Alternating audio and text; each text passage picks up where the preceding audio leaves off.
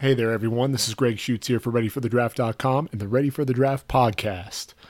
Episode 10 of the 2018 NFL Draft Podcast Series and the third and final post draft edition. Going to be breaking down the remaining teams. You know, I got ahead of myself on uh, episode 9. I said that we had gone through 10 teams, had a lot of information to cover. Turned out that we only made it through 9. So we've got 13 teams that we'll be covering today. Um, we'll actually start with the Minnesota Vikings. And uh, working alphabetically, we'll work all the way down to the Washington Redskins before the end of the podcast. We're also going to go ahead and take a look at some of the undrafted free agents, some of my favorites, some of the ones that I was really surprised um, were on the board at the end of uh, of day three and uh, some of the guys that I think might be able to stick at the next level. Uh, but first, before we jump into the pick by pick analysis, I wanted to do a little 2018 NFL draft by the numbers. You know, as a a you know a, a student of of uh, you know the, the, draft, studying the draft, you know, taking a look at trends, numbers. You know, really you know as a numbers guy, having a lot of fun taking a look at um, what the trends look like. So little you know 2018 NFL draft by the numbers. If we take a look at the quarterback position, 13 quarterbacks total drafted in uh, 2018. Uh, five quarterbacks obviously drafted in round one for the first time since 1999. You know that 1999 draft. You know Tim Couch, Donovan McNabb, Akili Smith, Daunte Culpepper, uh, Cade McNown. Um, so varying degrees of success there at the quarterback position. Um, you know, we had six in the first two days. Um, you know, that's the same total that we've had in the last three years. And then you know, we had three quarterbacks taken in round seven. That's the most since 2013. You know, we saw Danny Etling to the Patriots, Alex McGough from uh, Florida International to Seattle, and uh, Logan Woodside, the Toledo Rocket, went to the, the Bengals to back up Andy Dalton. You know, the running back position. And we had three first round running backs uh, Saquon Barkley, Rashad Penny, Sony Michel. That's the most since 2012 when we saw uh, Trent Richardson, Doug Martin, and Dave, David Wilson all come off the board in round one. We had 21 running backs taken a year after we saw 30 running backs taken, uh, which is the most since 1998. Uh, that was the draft uh, with with Curtis Enis, Fred Taylor, Robert Edwards. Um, you know, ha- this actually had the, the fewest number of, of running backs taken since 2012. So 21 running backs taken, you know, the fewest since 2012, uh, just a year after we had 30 selected, which was the most since 1998. Uh, you know, since 2010, this was the fifth time that we had eight running backs taken in the first two days. And you know, this was a draft that was really loaded with versatile backs. You know, a lot of backs that can catch the ball out of the football, from Saquon Barkley at number two to Justin Jackson. You know, with uh, the 20, uh, 251st pick in the seventh round. Wide receivers. So we had 33 wide receivers taken, which was the most that we've had since 35 were taken in 2015. Only two first round wide receivers, DJ Moore, Calvin Ridley. Fewest since Demaryius Thomas and Dez Bryant were taken in 2010. Since 2008, this was only the second time to have 10 or fewer receivers taken in the first three rounds. Uh, you know, but we did have six wide receivers taken uh, in in the second round and in round number seven. So in terms of where you're looking at with the value, um, you know, we did have six wide receivers come off the board in round two. Now, to give you an idea, the 2014 draft, you know, which every wide wide, wide receiver class will be compared. Um, you know, 2014 was the year that produced the likes of uh, OBJ, Mike Evans, Sammy Watkins, uh, Brandin Cooks, uh, Kelvin Benjamin, Marquise Lee, Jordan Matthews, uh, Davante Adams, uh, Allen Robinson, um, Jarvis Landry, and then of course, you know, those were just on the you know the first three first three rounds. Uh, then you had Bruce Bruce Ellington, John Brown, Martavis Bryant, Ryan Grant, Quincy Enunwa, I think you get the picture. You know, there were five first round picks, seven second rounders, and then five apiece in the fourth, sixth, and seventh rounds. So in terms of you know how this this receiving class uh, stacks up, that just kind of gives you an idea. Um, you know where where um, you know I, I, think that's the standard that uh, teams will really be or draft classes will really be held to at the receiver position. Now the value, you know, last year the value was was in, in round three. We saw eight wide receivers taken in that round. Now, I said that we had, uh, six wide receivers come off the board in uh, the second round. This year, uh, you know, we had uh, the sixth round. You know, had eight wide receivers taken in the sixth, which is the most in that round since we had seven in 2003. Tight end position, you know, one year after we had three tight ends in the first round, we just had Hayden Hurst come off the board in round one. However, two straight years with at least one tight end in the first round, which was the first time since 2013, 2014. 15 tight ends total drafted, most since we had 19 in 2015. Um, you know, we did lack depth at the top. You know, we only had five, uh, you know, five tight ends that were taken in, in the first three rounds. Um, let's see. Offensive tackles. So Mike McGlinchey uh, came off the board at number nine, which prevented us from having you know no top ten offensive tackles in back-to-back seasons since 1981-82. Because a season ago we, we, we did not have any uh, offensive tackles taken in, in, the top ten. And uh, you know this was a draft where it really, as as it was shaking up, you know, and everyone was putting their mock drafts together, it, it didn't really look promising for the offensive tackle position to have uh, someone there in uh, in the top ten. So that would have been the first time since 1981 82, but San Francisco taking Mike McGlinchey at number nine prevented us from seeing that. 15 offensive tackles, the most since 19 in 2014. Um, you know, the, that was a draft with, with Jake Matthews, Taylor Lewan, uh, Ja'Wuan James, Morgan Moses, Cameron Fleming, uh, Seantrel Henderson.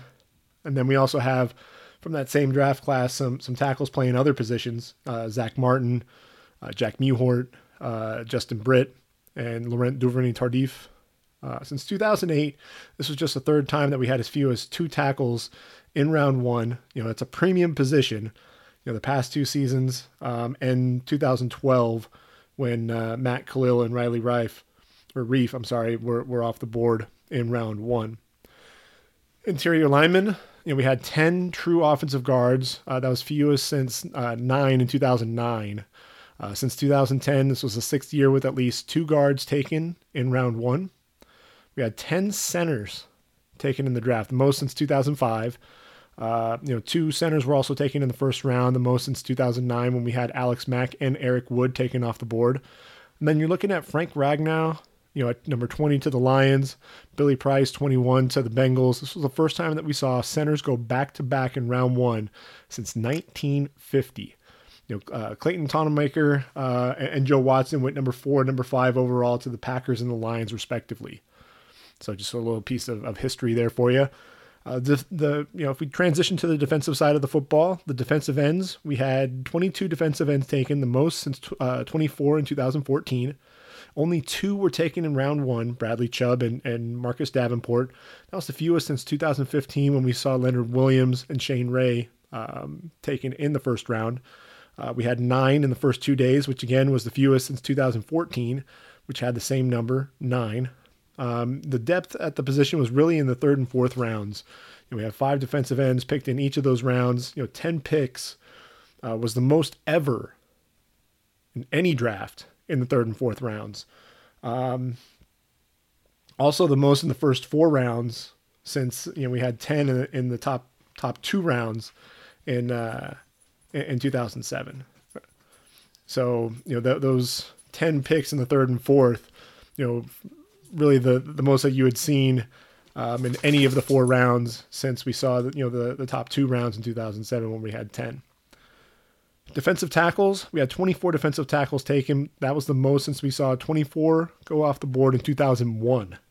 You know, after three in round one, we saw just two in round two, but then there were another six in round three and another five in round five to round out the defensive tackle position. 37 linebackers taken, most since uh, 2010 when we saw 39 come off the board just 12 in the first three rounds. That means depth was at the end of the draft uh, with 16 linebackers taken in the sixth and seventh rounds. That was the most since we had 17 in 2011. Now, Darius Leonard out of South Carolina State, the first FCS linebacker taken in the first two rounds since Justin Durant out of Hampton was taken 40, 48th overall by the Jags in the 2007 draft. And then to the defensive back position, both the cornerbacks and the safeties. So total of 46 DBs taken, um, tied with uh, 2015 for the fewest um, since 45 um, in 2008. Um, you know, we had six DBs taken in the first round. That was the fewest since there were only five in 2015. Uh, 19 in, in, the first three rounds, the fewest since we had 18 in 2015. Um, you know, but you know, a lot of the depth was really in the in the mid to later rounds. You know, uh, eight in round four, eight in round five, and eight in round six. So really, you know, you had 24 that were right there in those middle rounds. So I mentioned that 2015 class that uh, you know this draft class could very well be compared to because the numbers match uh, in a lot of ways. You had Trae Waynes, Kevin Johnson, Marcus Peters, Byron Jones, uh, Damarious Randall, uh, Landon Collins, Jalen Collins, Ronald Darby, and then Adrian Amos was taken in the fifth round. So you know a lot of, of depth there at the the position, even though we had um, you know a, a, small number of players taken um, you know in the first three rounds in 2015. So I know teams are hoping that uh, you know history will repeat itself. And then the specialists. You know, we only had two kickers taken off the board, but what was really interesting was we had four punters go in the draft. That's the most since 1999. And Michael Dickson, taken with the 12th pick in the fifth round by the Seahawks, was the highest drafted punter since Bryan Anger was taken in the third round by the Jags. So those are the numbers for the 2018 uh, NFL draft. Now we're going to go ahead and transition to the picks, and we'll take a look at pick by pick uh, how each of these uh, these teams fared. And the first is going to be the Minnesota Vikings. Uh, you know, at number 30 overall, they took Mike Hughes out of Central Florida. You know, the the Vikings needed you know a, a third corner. You know, they've got uh, you know Trae Waynes and um,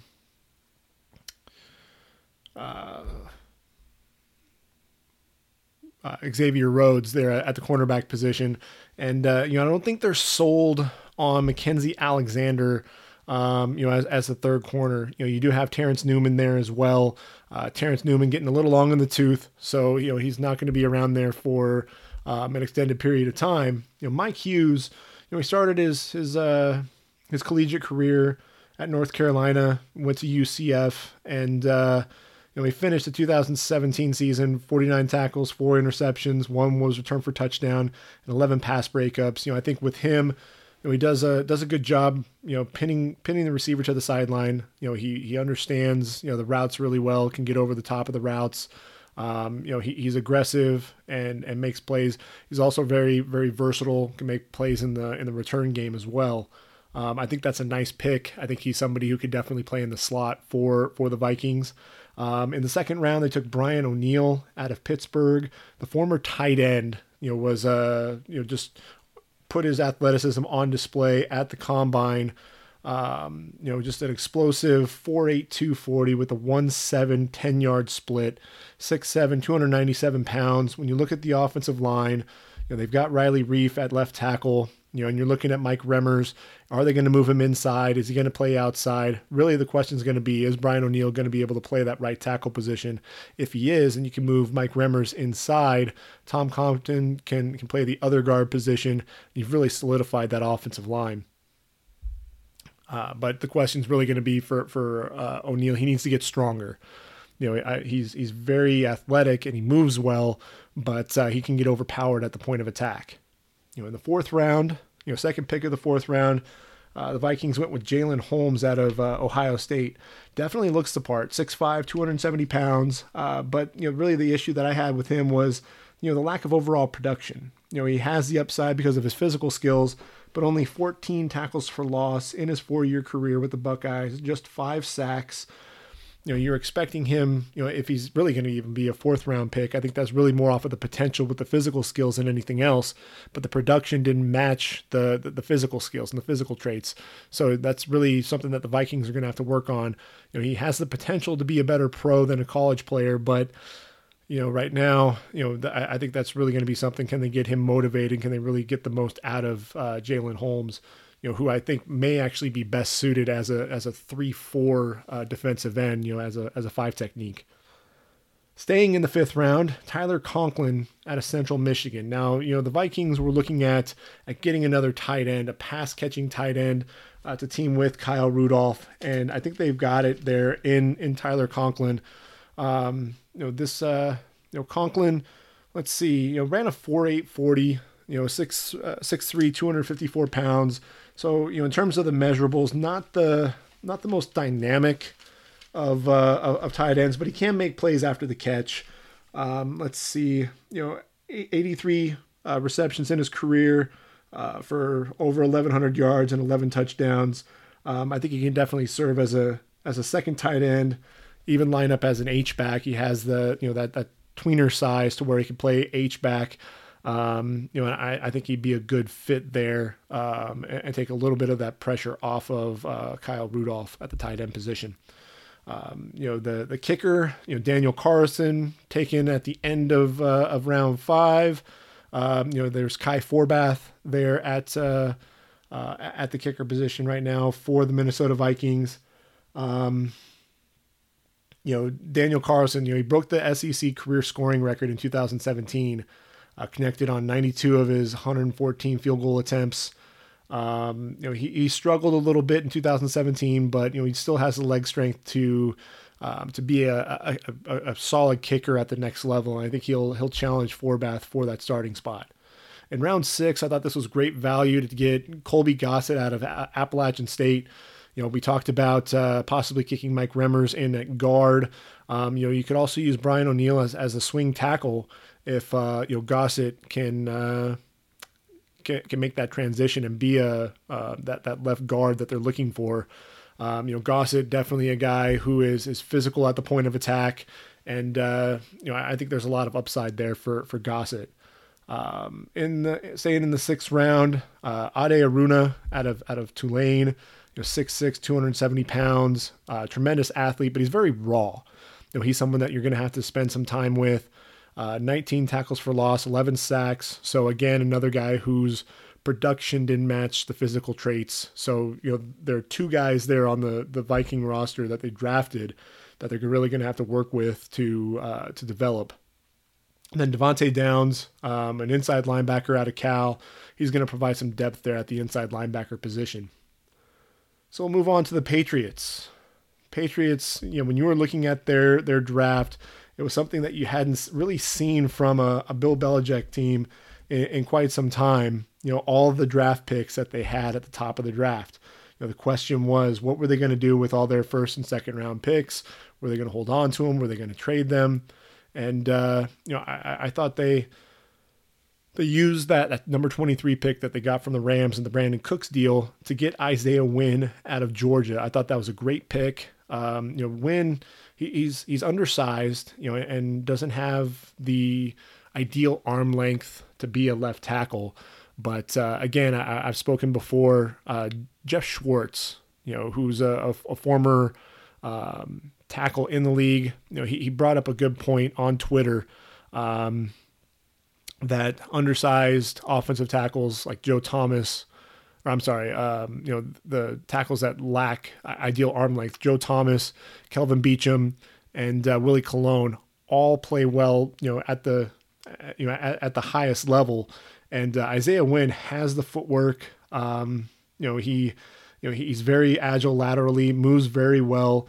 Um, I think he has definite, you know, good balance. You know, the, the technique there, you know, firing out of his stance, good kick slide, very effortless. The hand placement underneath the pad level plays with excellent leverage. He's a knee bender, um, has pretty good power as well. Very good out on the move, which was why a lot of people were projecting him as a guard because he could get out there and be a puller.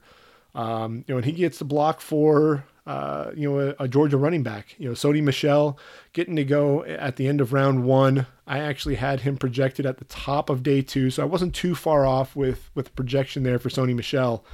Um, you know, he's someone who I, I, could see as being this year's Alvin Kamara. Um, you know, he, he's versatile. Um, you know, he, he was the, thun- the the lightning to Nick Chubb's thunder there for for the Bulldogs. Excellent vision to see the hole. Uh, makes a quick cut, puts his foot in the ground, then uh, then gets north and south, showing off some you know quick acceleration, gets to full full speed in a hurry. Um, you know, and, and, the hands out of the backfield. He didn't really use, you know, they didn't use him out of the backfield a whole lot, um, but he is someone who has uh, tremendous hands. 5'11, 214 pounds, ran a 4.54 at the combine, so it wasn't as you know, the long speed um, isn't quite there, but you know he, he does have a, a, tremendous burst and has that quick acceleration to get to full speed in a hurry. Um, round two, this is a, a, definite Bill Belichick pick. Uh, Duke Dawson out of Florida, maybe the best slot corner in this draft. Uh, when you look at the cornerback position, they needed to get another corner. They have Jason McCourty, they have Stephon Gilmore. Those are their starters. Duke Dawson is going to be the third starter right there, or the, the third cornerback. You know, you've got Eric Rowe, Cyrus Jones, um, Jonathan Jones. You know, but those are guys that are probably going to be playing on the outside. Um, Duke Dawson, I think that's a perfect fit um, for for Bill Belichick.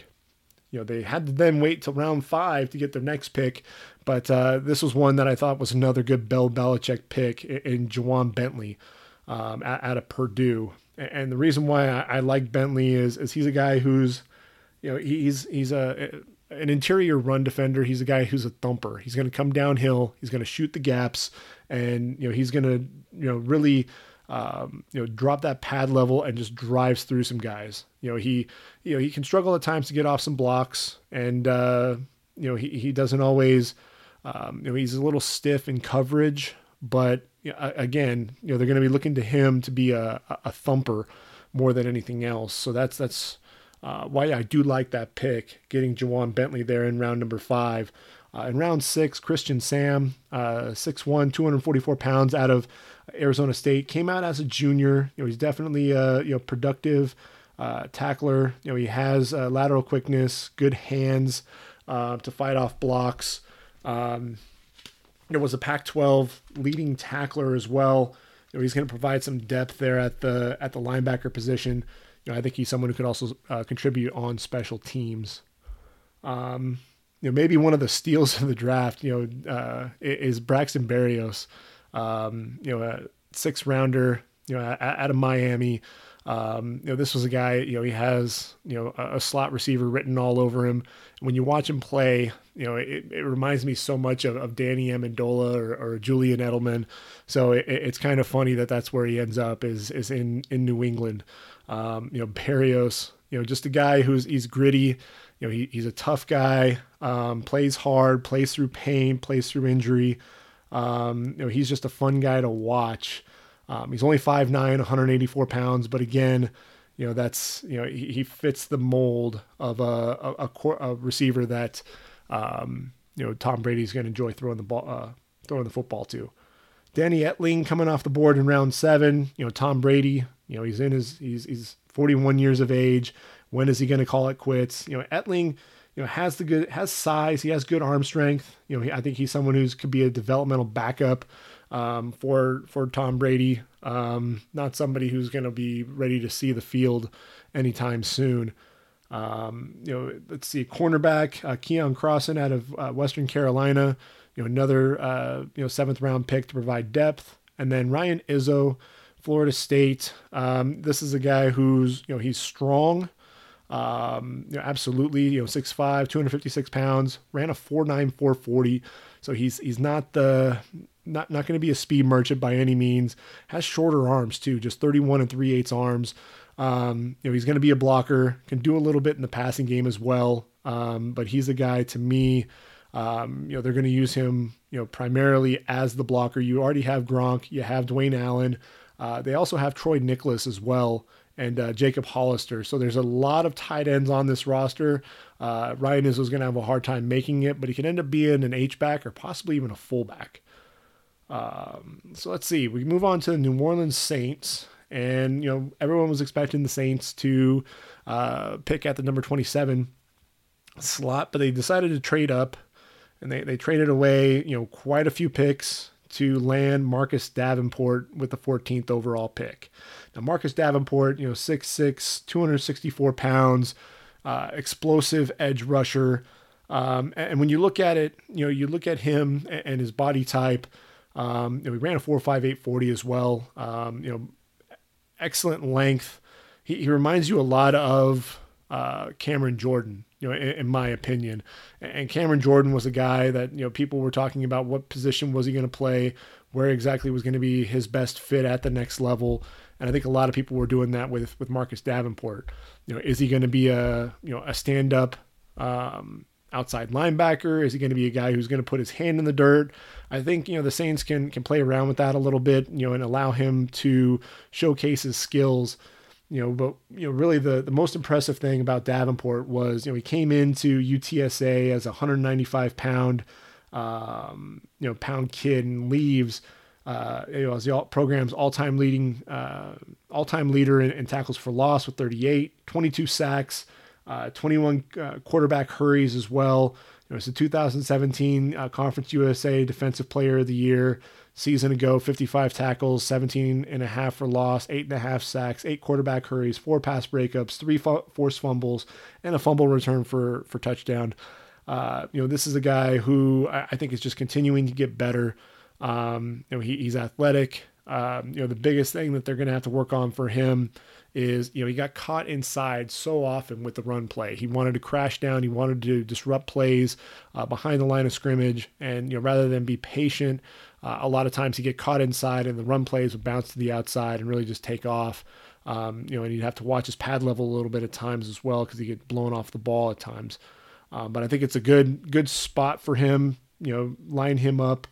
Um, you know, next to, to, to Cameron Jordan. You know, first team All Pro after uh, 13 sacks a season ago. You know, Alex Okafor is coming off of a, an Achilles injury, so they definitely needed a pass rusher. So they moved up. You know, traded away a lot to get him, but uh, you know, I think that's definitely a, a nice pick for the New Orleans Saints. Uh, in the third round, they went with Tre'Quan Smith out of UCF. Uh, now, now Tre'Quan is a guy. He, he's one of those receivers. You know, um, 6'1", 210 pounds, and uh, you know when you look at at what he did at the at the combine, um, you know ran a four five nine, or I'm sorry, four four nine forty. Um, vertical leap, you know, was 37 and a half. So, you know, he's a pretty good athlete. Um, you really had a breakout 2017, you know, 59 receptions for uh, over 1,100 yards and uh, 13 touchdowns.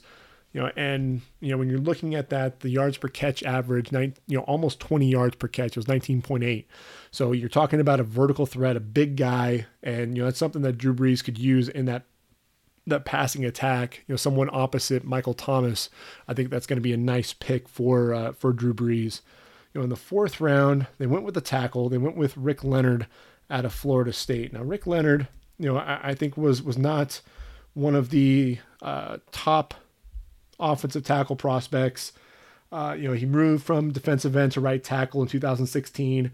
He's athletic, you know, but he's more of a developmental guy. He's probably going to be, um, you know, graded out as a reserve. But you know, it's one of those things where you look at they've got Terron, uh, you know, uh, Armstead at left tackle, Ryan Ramczyk at right at right tackle.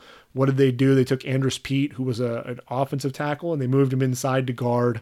Um, so they like those versatile line, linemen. And, and, you know, with Rick Leonard, you look at him, you look at his size, 6'7, 311 pounds.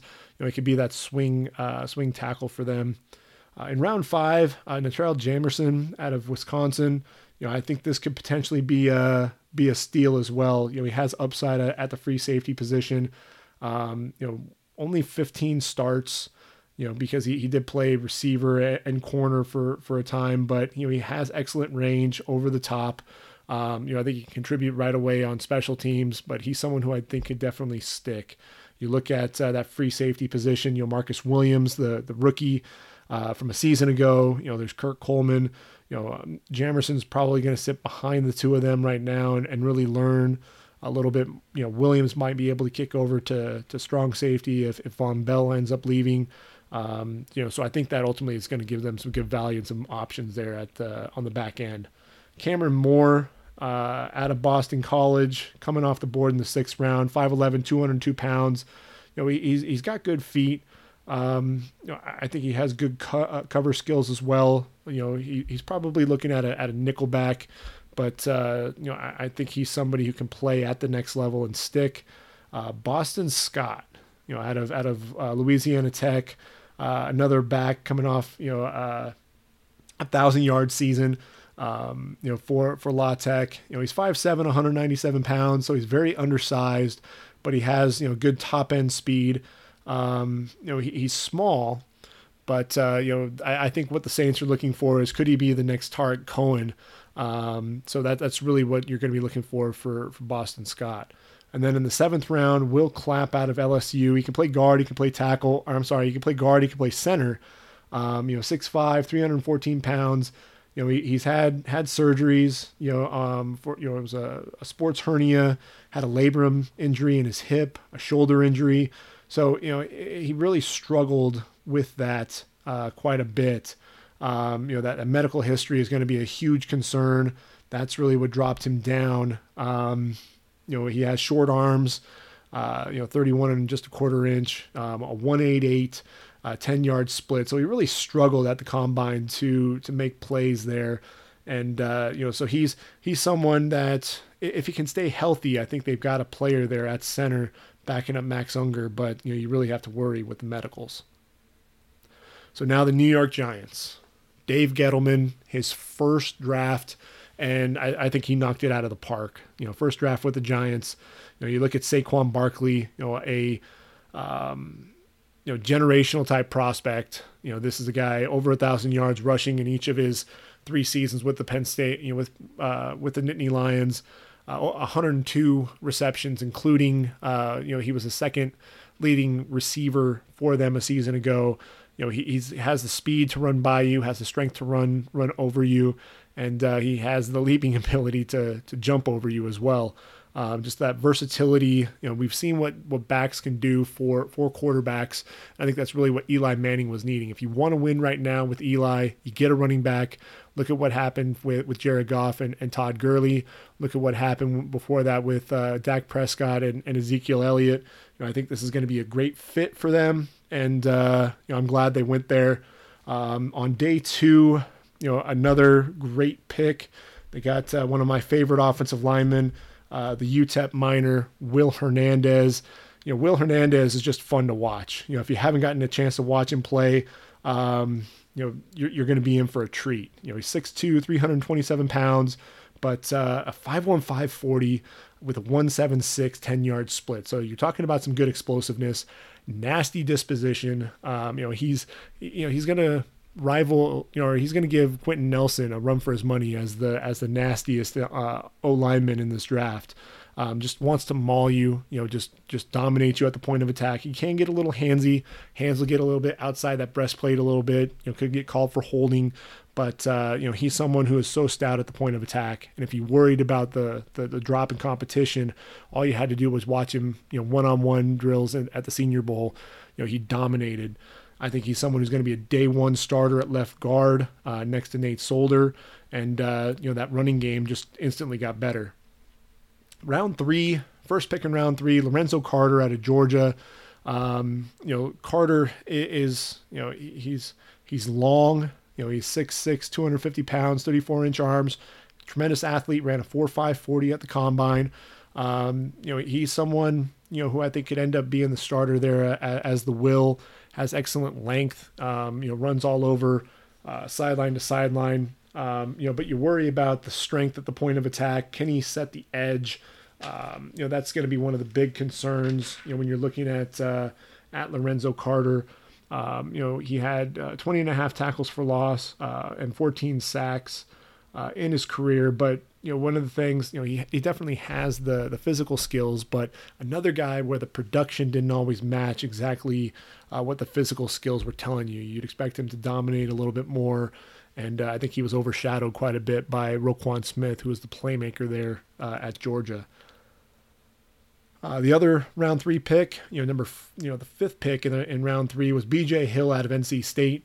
Um, he's a guy who I, I think can be a, a contributor uh, right away at the next level. Um, you know, I, I, think when you look at um, you know that that line, when you've got uh, you know Dalvin Tomlinson there at uh, at defensive tackle, and then you have uh, have Snacks Harrison sitting there right now. Hill's going to be able to provide some some depth there along the interior of that offensive line. Um, you know, he, he's definitely stout at the point of attack. Um, going to shut down the run, can get after the quarterback a little bit as well, but I think he's going to be primarily a guy who's going to be taking up blockers and freeing things up for those those linebackers. You know, they're converting to a three-four. Uh, they got Olivier Vernon. You know, Lorenzo Carter doesn't offer a ton as a pass rusher, so I think that's one of the things that uh, you know I think Gettleman. Uh, you know, Dave Gettleman could have gone after a, a, pass rusher. I had him actually taking, uh, you know, Obo Okoronkwo um, in the third round. You know, Obo actually fell to the fifth with the Rams, but uh, you know that's where I, I, thought you know Obo might be a good pick for them. Um, but I, I, think BJ is going to be a nice pick. Um, you know, solidifying that that line up front. In the fourth round, they went after Kyle Lauletta out of out of Richmond. You know, 6'3", 222 pounds, intelligent quarterback, set records at, at Richmond. Um, you know, I, I, think you know when you're talking about the Giants, were they going to take a quarterback at the top of the draft? I, I think you know Gettleman did a great job uh, getting a quarterback who could be the, the, the QB of the future. Um, you know, he's not someone who's going to start right away, but I think he has the intangibles. He has a, a, you know an okay arm. It's not the best arm in the world, but I think it's going to work with what the Giants are looking to do. Um, you know, and I think he'll be someone that can stick behind uh, Eli for the next couple of years before he can take over the reins. I think Kyle Lauletta will end up the the starting quarterback for the New York Giants. You know, um, he'll probably uh, beat out Davis Webb there. You know, I, I think that's that's probably what you're going to see. Round five, RJ McIntosh out of Miami. Um, you know, RJ, you know, he's he's someone who it was kind of an undersized defensive tackle for the, the Hurricanes. And, you know, for me, you know, 6'3, you know, 295 pounds. Um, you know, I, I, I think he's best as a, as a five technique at, uh, at the next level. And I think that's really what you're going to see from him. Um, you really wanted to see more production out of him getting after the quarterback. Um, but uh, I, I, really want to see what he can do as a as a five technique. I think that's really what his home is going to be, and uh, he'll provide some some depth right away and somebody who can get onto the field early. But I thought Dave, you know Dave Gettleman did a did a tremendous job with the draft. You know, getting his his key needs uh, addressed. You know, at the at the quarterback position, the running back position, the outside linebacker position. Um, you know, and, so I, wanted to see him get a pass rusher. Um, you know, and, and maybe you know address that offensive line a little bit more, especially with all the weird stuff going on with with Ereck Flowers. You know, you could probably use a, a right tackle there. Um, Brett Jones right now is, is, slotted as the center. Um, now that uh, uh, Weston Richburg is in is in San Francisco, they could have used the center as well. But again, you know, I think Dave Gettleman got uh, got some quality players in the draft. You know, and, and really, you know, when it, when it came down to that pick, you know, each of those guys I can see making an impact for that that team early in their career. So we'll go to the other New York team and the Jets, and, and the Jets sat there at number three. They moved up, and uh, you know, uh, Mike Maccagnan, you know, I, I, thought he did a did a great job. Um, you know, sticking to his, his draft board and taking Sam Darnold as his quarterback of the future. You know, Sam Darnold, 6'3", 221 pounds, you know, well documented. I've talked about it uh, quite a bit on, on my podcast. You know, the turnovers, no question, are, are issues. But I think that the, the you know understanding the the, the complex uh, schemes that were thrown his way, I think you can you know learn behind uh, Josh McCown, really coach him up. Uh, the same thing with uh, with the ball security. You know, between you know uh, you know all those fumbles. You know, we had 11 fumbles, lost eight of them, and, and I think that's some something that uh, you know they, they can teach that at, at the next level. They can really work with him on that. But what you can't teach is you know the improvisational skills outside the pocket, making plays on the run. Uh, you can't teach the the anticipation, his ability to read defenses, throw wide receivers open into a tight window. I'll keep going back to it over and over again. That Penn State throw where he he threaded the needle to Deontay Burnett, splitting those safeties. You know that's that's a throw that very few quarterbacks are able to make. And, and, so I think that's really the the upside that the Jets are dealing with with Sam Darnold. Um, again, you know, he's someone who you know is going to need to probably take a redshirt year, you know, at the at the next level, but someone who I think can step in once Josh McCown's you know ultimately leaving the the organization. I think uh, you know Sam Darnold could step in. They also have Teddy Bridgewater there, so even if Josh McCown struggles, he is going to be 38. Um, you know, Teddy Bridgewater can come in and kind of be that stopgap. Third round, love the pick. Nathan Shepherd out of Fort Hays State. Now, you know, he, he's someone who you know played defensive tackle, um, you know, in, in college, uh, and uh, you know the Canadian, you know, playing in Kansas. Um, you know, I, I, look at him and I think he's someone who can who can play the the three tech or I'm sorry the five technique. Um, you know, you look at Leonard Williams. You know, they also have Henry Anderson, um, who I'm a big fan of. Um, on the opposite side, you know, the the Stanford grad. Um, I, I, like the two of them, and I think Nathan Shepherd would be great in that that rotation. You know, I think he could end up being being a backup and really working his way into the into the rotation. Um, you know, Shepherd, 6'5", 315 pounds. And, you know, I didn't know a whole lot about him until the, the, the combine. Um, but when I saw him, saw him there, I, I, had to get my hands on as much uh, game tape as possible. Um, you know, he, he showed up, he just looked like a man among boys. You know, he, he's 25 years of age. Um, you know, but you know, he was just a chiseled physique at, at you know at, at that size. Um, you know, ran a 50940. Um, and if you look at his stats, you know, 10 sacks, uh, you know, 27 tackles for loss in his career. And when you look at uh, the production in 2017, uh, 38 tackles, but uh, basically a third of those went for loss. You know, 12 and a half tackles for loss. Um, someone who I think is is definitely a powerful guy there at, at defensive end, and someone who I think you know could could definitely challenge for for a starting spot before long. Um, Chris Herndon taking a you know tight end out of Miami. Um, I, I like this pick. Um, you know, 6'4", 253 pounds. You, know, you, look at the tight end position. They've got Jordan Leggett, uh, Clive Walford. You know, I think Chris Herndon has some upside as a receiver. He's athletic. Um, you know, someone who I think can block a little bit as well. Um, you know, and, and, so it'll be interesting to see you know how he fits into that offense. You know, he's he's kind of like Clive Walford, really, um, when you watch him play. Um, but you know, I'm anxious to see what uh, what he's going to be doing there at the tight end position. One of my favorite player, or two of my favorite players, came off the board uh, in round six with the Jets. Back to back picks. Uh, Parry Nickerson out of Tulane, six foot, 180 pounds. Um, you know, he's not the biggest guy, you know, by any stretch of the you know of, of the imagination. You know, six foot, only 180 pounds. Ran a 4.32 40. Um, so I, I, think in terms of, of the athleticism, definitely jumps off the charts for you. You know, 16 interceptions. You know, this this is a guy who has the ball skills. You know, over 20 uh, you know pass breakups as well. Um, he trusts his eyes. You know, he's he's a fluid athlete. And when you're looking at that cornerback position, they've got you know uh, Morris Claiborne and Trumaine uh, Johnson at uh, you know as the starters, but he could be that third corner potentially. You know, um, you know I think he's going to challenge uh, Rashard Robinson um, you know, as potentially that, that third corner there for the Jets. And then the other guy is, uh, you know, Fatukasi Folorunsho or uh, Foley. Uh, I'm sorry, uh, Folorunsho uh, Fatukasi or, or Foley Fatukasi um, out of uh, UConn. And uh, the big man, you know, one, one of the reasons why, you know, I, I am such a huge fan. He's 6'4", 318 pounds. Um, you know, he's very strong at the point of attack. Um, you know, bench press you know, uh, 225 th- 33 times. And uh, you know, one of the things that that I think really jumps off the chart for me, uh, and I'm scrambling to find my notes here, but uh, you know, he has some upside to not only make plays behind the uh, behind the line of scrimmage in the run game, but he can also offer a little bit as a pass rusher. You know, 14 sacks in his career as well. Um, you know, he's versatile. You know, he can play uh, defensive tackle um, in, in a 4-3. You know, he could possibly be a three technique. You can play over the nose. You could probably even end up being, you know, in, in a pinch, you know, a five technique for you. So I think he's going to offer some versatility for the Jets. You know, you look at that lineup and, uh, you know, you've got Steve McLendon playing over the nose, but, you know, uh, Foley could end up being a, a, backup there. Could also see some time at defensive end. So I think that was a great pick, a good value for the Jets at that point.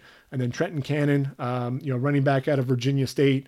Um, you know, this is one guy I don't know a whole lot about, but uh, when you look at him, he runs a you know 4 uh, 40, 38 and a half inch vertical leap, uh, 10 foot 9 inch broad jump. You're definitely an explosive guy coming out of Division two, uh, 5'10, 185 pounds. Um, you know, he, he's definitely a guy with a good burst, definitely athletic.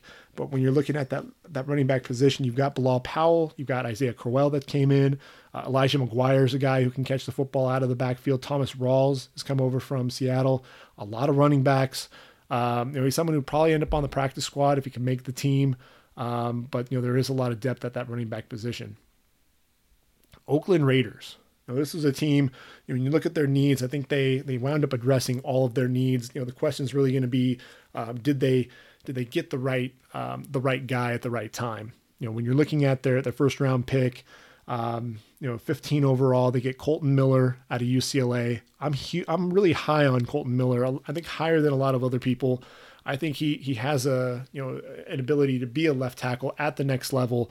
Um, he, he's 6'9", uh, 309 pounds, you know, and uh, you know just a, a, very easy mover for a guy that size. You know, uh, you know, it moves like a tight end, and uh, you know when you look at at his 40 time, you know a 4.95 40, 167 split, you know, and you know one uh, 10 yard split. So he's very quick out of his stance, very explosive. Um, I think he can be a day one right tackle for uh, Oakland as a starter and has the the athleticism to potentially end up being a, a left tackle as well. You know, whenever Donald Penn calls it quits on the left side. Um, you know, he, I think he bends pretty well. Um, he's, you know, like I said, he's an easy mover, so he slides very well, um, both with this kick slide and then the power move um, to combat any of those inside rush moves.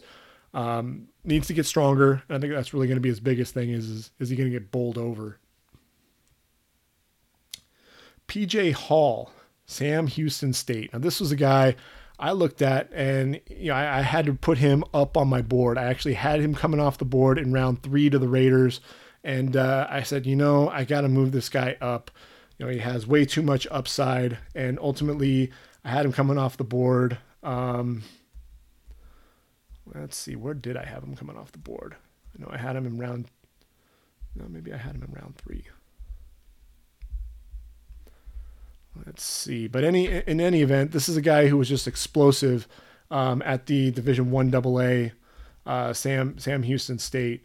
Um, you know, I had him actually coming at 82 uh, overall to the Lions. You know, I actually had him coming off the board to Oakland for a while there in round two, and then ultimately moved him to to the Lions there.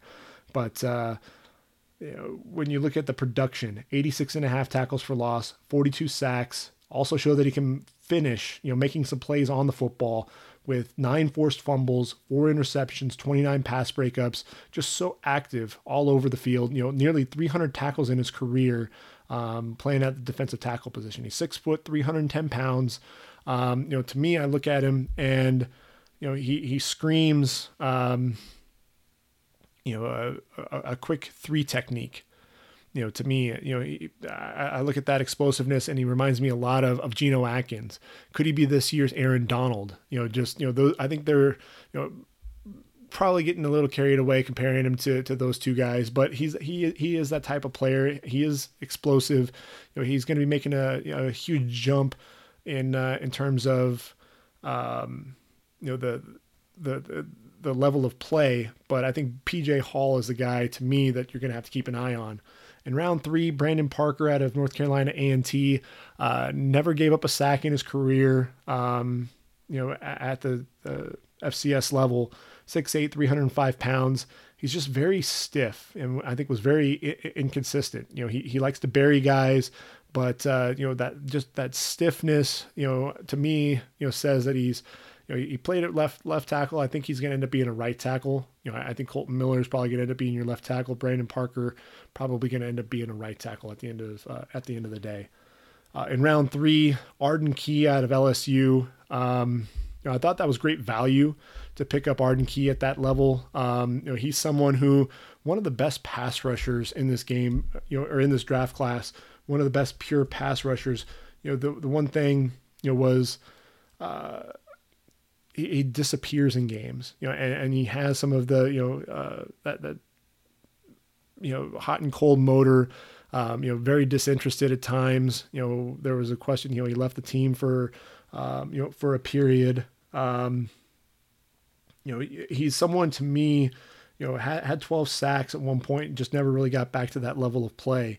Um, know, just so inconsistent. It reminds me a lot of, of Barkevious Mingo out of LSU in terms of the inconsistency. Similar size, you know, Arden Key, 6'6, 238 pounds.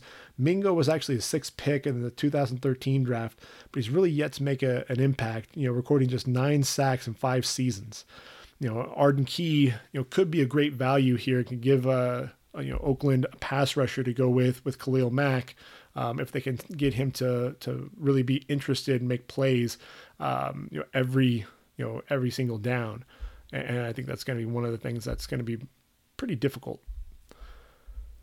Fourth round, they get a they get a corner, and uh, you know that, that's something that you know with uh, Sean Smith obviously um, having the legal troubles, they needed to find a cornerback. They get Nick Nelson, um, and Nick Nelson is a guy. You know he was at Hawaii, had 15 pass breakups, transfers to Wisconsin. Uh, after sitting out the 2016 season, broke up another 21 passes for the Badgers. Never really finished it all though because he didn't have any interceptions. You know, he can get a little handsy a little bit, but uh, I think he's got good technique. Um, at, at the end of the day, you know, he's someone who tore his meniscus in a pre-draft workout, um, but I think he'll be ready um, at some point during the season. So um, I, I, think Nick Nelson has some uh, some upside. Fifth round steal potential getting uh, Maurice Hurst. You know, when you think about you know that defensive line could potentially have Maurice Hurst and uh, PJ Hall. Um, the the explosiveness is you know something that you can really get excited about. You know, when I look at at at uh, Maurice Hurst, I actually had him going 41, 41st overall to the Raiders. You know, I, I thought that he's easy. He was a guy who has top 25 potential. Um, you know, I thought he'd be a great pick there in round two, but all the way down to round five, obviously, you know, a lot of that is due to that heart condition. You know, Star Lotulelei had the same heart condition. Um, you know, after giving a being given a clean bill of health, he went 14 overall to the Panthers. Two years earlier, Nick Fairley had the same heart condition. He fell to number 13 overall for the Lions. Unfortunately for him, his playing career was ultimately cut short due to the condition. So I think that scares teams a little bit. You know, but you know, one of the things that you love about Hurst is just you know his versatility. Um, you know, he played multiple positions for the Wolverines. One of the you know fastest uh, first steps in the draft. Very explosive. You know, low pad level off the ball. Gets early penetration into the backfield. Could disrupt run plays and also collapse the pocket in the passing game. He's someone to me that I think could end up being a, a steal for the Raiders. Uh, round five, they, they take the the punter out of Florida. Um, you know, Johnny Townsend Johnny Townsend, um, you know, they needed a punter. Uh, Marquette King was let go, so uh, Johnny Townsend going to come in, you know, likely as the, uh, the, the starter by default for right now. Um, in the sixth round, Azeem Victor, um, you know, never really got back to the production that he had. Um, you know, he was someone who I, I, thought, you know, really, you know, was developing into a starting linebacker. Um, he got injured against USC in 2016. Never really got back to that 2015 form. Um, just looked, uh, you know, overweight, out, you know, out of shape. You know, got suspended. Um, really put himself in a, in a bad uh, bad situation. Uh, 6'2", 240 pounds. You know, Azeem Victor, somebody that I you know I think is a good football player, and uh, if they can get him, you know, he ran a 4.72 at the combine, so that's not bad. Um, you know, he's someone that I think he, you know, get him um, you know, to to really get to that upside. And you know, if he if he can really work on things, he can end up being a player at the next level. But uh, is he going to be able to get out of his own head? Because I think that injury really affected him. And then finally, in the seventh round, uh, Marcell Ateman out of uh, Oklahoma State, one of the favorite targets of uh, Mason Rudolph. And when you look at uh, Marcell Ateman and you look at the uh, the Oakland Raiders. You know, the Raiders have Amari Cooper, Jordy Nelson, and then Martavis Bryant. Um, but you know, I think what Ateman's going to give them is a weapon in the in the passing game. Um, you know, in the red zone. You know, he, he's a very long receiver with a huge catch radius. Um, I watched a ton of games. You know, living in Oklahoma, uh, 6'5", 216 pounds. Um, you know, I think he can develop into a, a, number two at some point at the next level because he's someone who can really go up and attack those 50 50 balls. He's not going to really run away from you, but uh, definitely a good possession receiver. Um, excellent body control along the sideline as well. Um, so I thought Ra- the Raiders had a had a pretty good day overall. Um, you know, I, I'm higher on their picks than I think a lot of people are. The defending Super Bowl champs I guess not defending the the reigning Super Bowl champs, uh, Philadelphia Eagles. Obviously, one of the you know the biggest. Um, you know, gets you know hopefully will be uh, Carson Wentz. You know, in his health, getting him back um, and healthy is going to be priority number one. But in the draft, they looked first to get another weapon for him, and uh, you know, second round they they traded down and uh, took Dallas Goedert uh, the tight end out of uh, South Dakota State, and I actually picked them to take Dallas Goedert in round one, and uh, you know, so I think it's great value to get him where they did, um, you know, in the beginning of round two. Actually, I guess it was really midway through round two. But you know, when you're looking at Dallas Goedert, you're talking about an offensive, uh, you know, offensive weapon. You know, how many times do you actually see a, a college, um, you know, where their their biggest receiving threat was their tight end? You know, he, he racked up, you know, uh, over 2,400 yards on 164 receptions, 18 touchdowns in his final two seasons. Uh, led the team in receptions and yardage, second on the team in touchdowns as a senior. You know, he set the single season Jackrabbit record with 92 receptions. Um, you know, and, and you know his 1,293 yards were fifth most in school history as a junior. He lines up all over the field, just a matchup nightmare. Way too fast for the linebackers over the middle. Overpowers DBs on the outside. Exceptional hands. Know, we didn't see him run a 40 at his pro day or the combine, but uh, some of his measurables, um, you know, I compare him to to Travis Kelce, ran a 4.61 40 at the combine. Uh, similar vertical leaps. You know, uh, Goedert had a 35 inch vertical leap and uh, you know a 10 foot one inch uh, broad jump pretty close to what uh, you know Kelce um, produced. So I, I, think he's a weapon much in the same mold of um, Travis Kelce, and if you pair him up with uh, Zach Ertz I think you give uh, just another weapon for Carson Wentz to work with. Um, next pick wasn't until round four. So the, you know the Eagles, without a, a, whole lot of draft picks, they take Avante Maddox out of Pittsburgh, um, undersized corner. He's 5'9", 184 pounds. Um, you know, quick quick twitch guy. I think he's someone who can end up being um, you know a nickel um, for the for the Eagles. Um, you know, I, I, think he's got some upside. Um, you know, he, he's someone who can stay in your hip pocket. You know, and uh, you know, you look at the cornerbacks there. Uh, you know, Jalen Mills, Ronald Darby, uh, Rasul Douglas. Um, you know, there's there's Sidney Jones uh, as well. If he can, you know, uh, show that he's all the way back from his knee injury, but I think Avante Maddox has a spot on this roster. Um, you know, as as that that nickel corner um, and someone who could really play well in the slot. Fourth round is Josh Sweat out of Florida, uh, Florida State, and this could potentially be a steal. You know, he, he's someone who, when he was on the field, you saw Josh Sweat make a make a you know make some splash plays, but he's got got the knee injury, and uh, you know I think that's the medicals were probably a big reason why he fell all the way into the fourth round. But his in his three seasons, 14 and a half sacks, and uh, 29 tackles for loss, uh, 14 quarterback hurries. Um, you know, just a, a, tremendous athlete, has good strength, um, can definitely get to the quarterback you know, he can set the edge uh, against the run. So I, I, really like his versatility. And, uh, you know, 6'4, 251 pounds, ran a 4.53 40 at the combine. So even if you are worried about the knee, he showed off some athleticism. I think he's a high upside guy and someone who, uh, you know, I, I, think is it's good value in the fourth. If you had taken him any earlier, I would have said it's buyer beware, but great pick there. Um, Matt Pryor out of uh, out of TCU, offensive tackle uh, 6'7", 358 pounds. They like the big guys. You know, they they ha- already have um, you know Halapoulivaati Vaitai. Um, they're backing up Jason Peters. Um, you know, just bring in another large, large individual. Um, you know, in, Matt Pryor. You know, and, and I think Pryor has probably going to kick in inside the guard potentially. Um, because I don't know that he'll be able to have the foot speed to play tackle at the next level. Um, and then taking a flyer on uh, on uh, the, the, kid out of out of Australia, you know Jordan uh, uh, Mailata, you know 6'8", 346 pounds. Um, this kid's just a beast. You know, if you've gotten a chance to watch any of his tapes where he he's playing rugby, um, just awesome to watch. You know, just running guys over. It, it's really a lot of, a lot of fun. You wonder how he's going to translate to the next level as a, as an offensive tackle. He's going to be a developmental guy. I almost want to see him line up at fullback and hand him the football and just let him run guys over. Um, but he's someone who's going to need some work. He'll probably be on a practice squad or two for a while. But uh, just that athleticism, why not? Why not take a flyer on him? You know, well done, uh, Philly. Pittsburgh Steelers.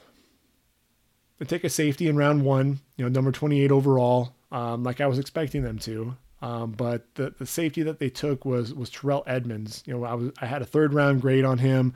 I was actually expecting them to take Justin Reid, who actually fell to the to the third round. But uh, look, you know, with uh, with the Steelers, you know, the safety was one of their weaker positions. You know, Mike Mitchell's now gone. They did bring in Morgan Burnett, but you know, is Sean? You know, the question was was Sean Davis going to be able to to step up and make plays on the on the opposite side? Um, you know, the, the thing with with Terrell Edmunds, you know, he he's he's six uh, 217 pounds, uh, definitely athletic. Um, you know, the what, what's interesting is is they could have taken a corner there. There's Mike Hughes that was sitting there on the board. Like I said, Justin Hugh or Justin Reid was another guy that they could have taken at the safety position. Um, really kind of a curious pick a little bit. You know, he, he has elite speed, you know, size speed combination.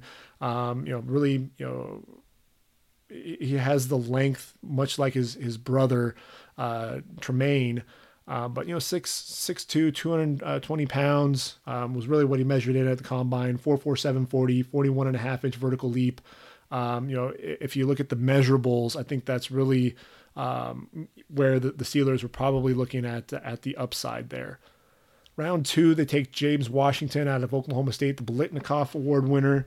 Um, this is a guy who can get deep. He ran a 4.5 440 at the combine and really, you know, when he when he was out there, he looked more like a running back than he did a wide receiver. So that was kind of surprising um, when you see him without the pads on.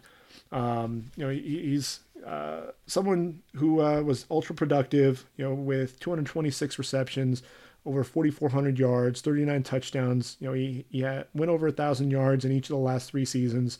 Um, you know, when he won the Biletnikoff Award last year, um, you know, over 1,500 yards receiving, uh, almost 21 yards per catch, 19 or excuse me, 13 touchdowns, you know, double-digit touchdowns in each of his last three years. Favorite target of, of Mason Rudolph. Um, you know, he's someone to me, you know, who's who's the guy who can still you know get deep but I wanted to see him run more routes. Can he can he run every route in the route tree? And that's one of the things when you look at Oklahoma State, where they really, um, you know, where, where the receivers run in, you know, um, you know, uh, a whole lot of different routes in the route tree. No, um, but he's definitely somebody who can be a vertical threat for Ben Roethlisberger. And speaking of Ben.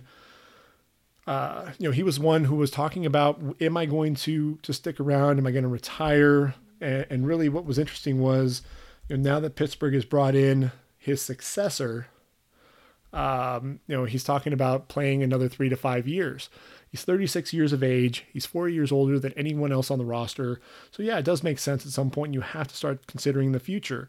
If he ultimately sticks around for another three to five years, then, you know, that's just a bonus for the Steelers. But they have Mason Rudolph out of Oklahoma State. Um, you know, I, I, think he's known for his, his quick decision making, uh, at, you know, his accuracy, ball placement, throws a good deep ball down the field. I think he puts the ball, you know, where it needs to be um, to the outside. The problem is, is his ball hangs up. You know, he ha- he doesn't have the best arm strength. His ball will hang up, and that's where it's going to get him into trouble. He'll try to, you know, put the ball, put too much air under the ball as well, instead of putting the ball on an open man. Um, but he's definitely an intelligent quarterback, someone who I think would be a good fit behind Ben Roethlisberger.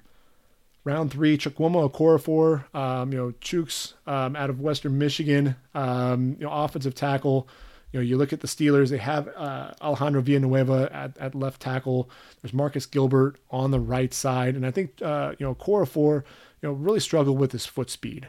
You know, and I think that's really the biggest thing. He has good length but the foot speed was lacking, which means you know, I don't see him translating to to the next level as a um, as a left tackle, but I could definitely see him um, on the right side. And when you're looking at, at, the right tackle, like I said, you know, you've got Marcus Gilbert. He's 30 years of age, um, and uh, he's signed through uh, the 2019 season. I think that might give uh, Okorafor time to develop and potentially slide in and, and take over that spot. Uh, fifth round, Marcus Allen out of Penn State, um, someone who could play around the box. Um, you know, really another safety. You know, I was expecting to see them take a cornerback there, um, but they get two safeties um, when they already have Morgan Burnett and Sean Davis. You know, you really wonder what does that mean for for those starting safeties. I know Morgan Burnett did have a, an off-field issue, um, but you know, really kind of a, a curious pick when they could have gone cornerback. Um, you know, in round five, they do get Jaylen Samuels out of NC State, the do everything guy. He lined up all over the place at tailback, at fullback, at halfback, or I'm sorry, at H back, at, at tight end. He split out. Um, just a really versatile, versatile player, and uh, I think he's someone. You know, I I want to say I actually had him penciled in to go to the Steelers. Um, if I can get my laptop here to work, let me see exactly where I had uh, Samuels going. I actually had him going to, to Denver, but I still had him coming off the board in round three. The reason why I had him going off the board in round three is just the versatility that he had.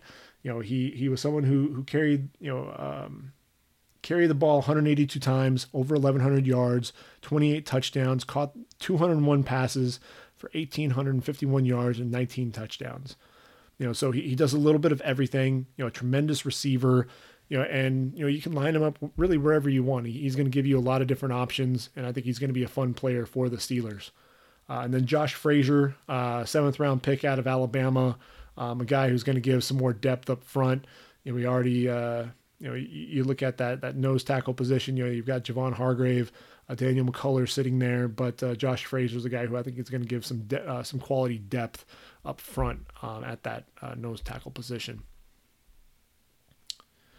Which takes us to the Seattle Seahawks. Now, Seattle, you know, they're they're known for marching to the beat of a different drummer because they stick to their own board, and I don't think there's anything wrong with that.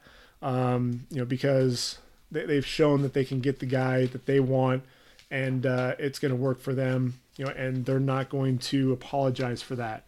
You know, and they get a guy in Rashaad uh, Rashaad Penny who you know was was one of the the best running backs, if not the best running back, um, production wise um, at the at the collegiate level. You know, as a junior, you know, he had 136 carries behind uh, Donnel Pumphrey and still ran for over 100, um, or excuse me, over a thousand yards. Um, also a beast in the return game. Um, you know, and, and, you know, then as a as a senior, uh, over 2,200 yards, 2,248 yards to lead the FBS on the ground, 23 touchdowns. Um, also did a lot as a receiver, 42 total receptions in his career. Um, you know, to me, um, you know, Rashaad Penny was just a lot of fun to watch. You know, the explosion, you know, his ability to get to uh, to full speed in a hurry, just really one of those sudden running backs, you know, who just makes those movements in the hole, quick jump cuts, you know, 446 40 at 5'11 and uh, 220 pounds. So he, he definitely has good size, um, you know, to go with that, uh, that lateral quickness.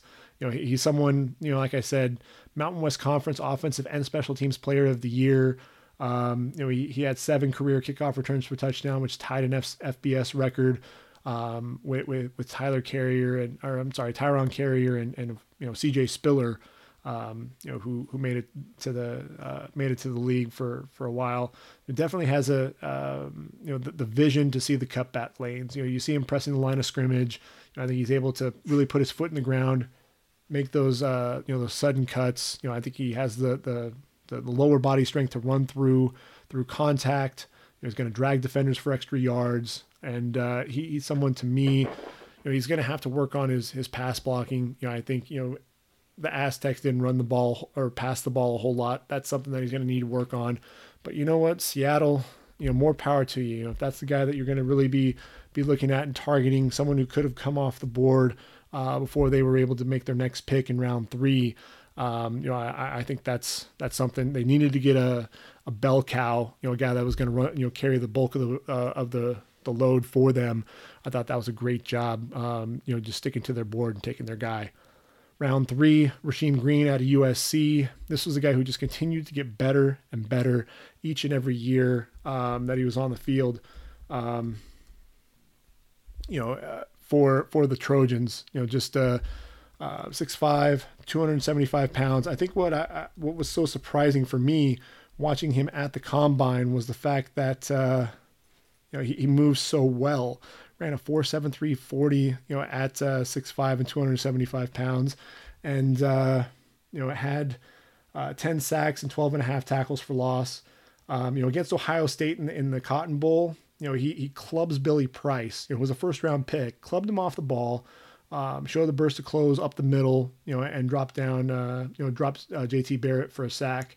Does a good job converting speed to power, drives man into the backfield as well. Um, you know, I, I, think he's a guy who could definitely offer upside um, at the defensive end position for Seattle.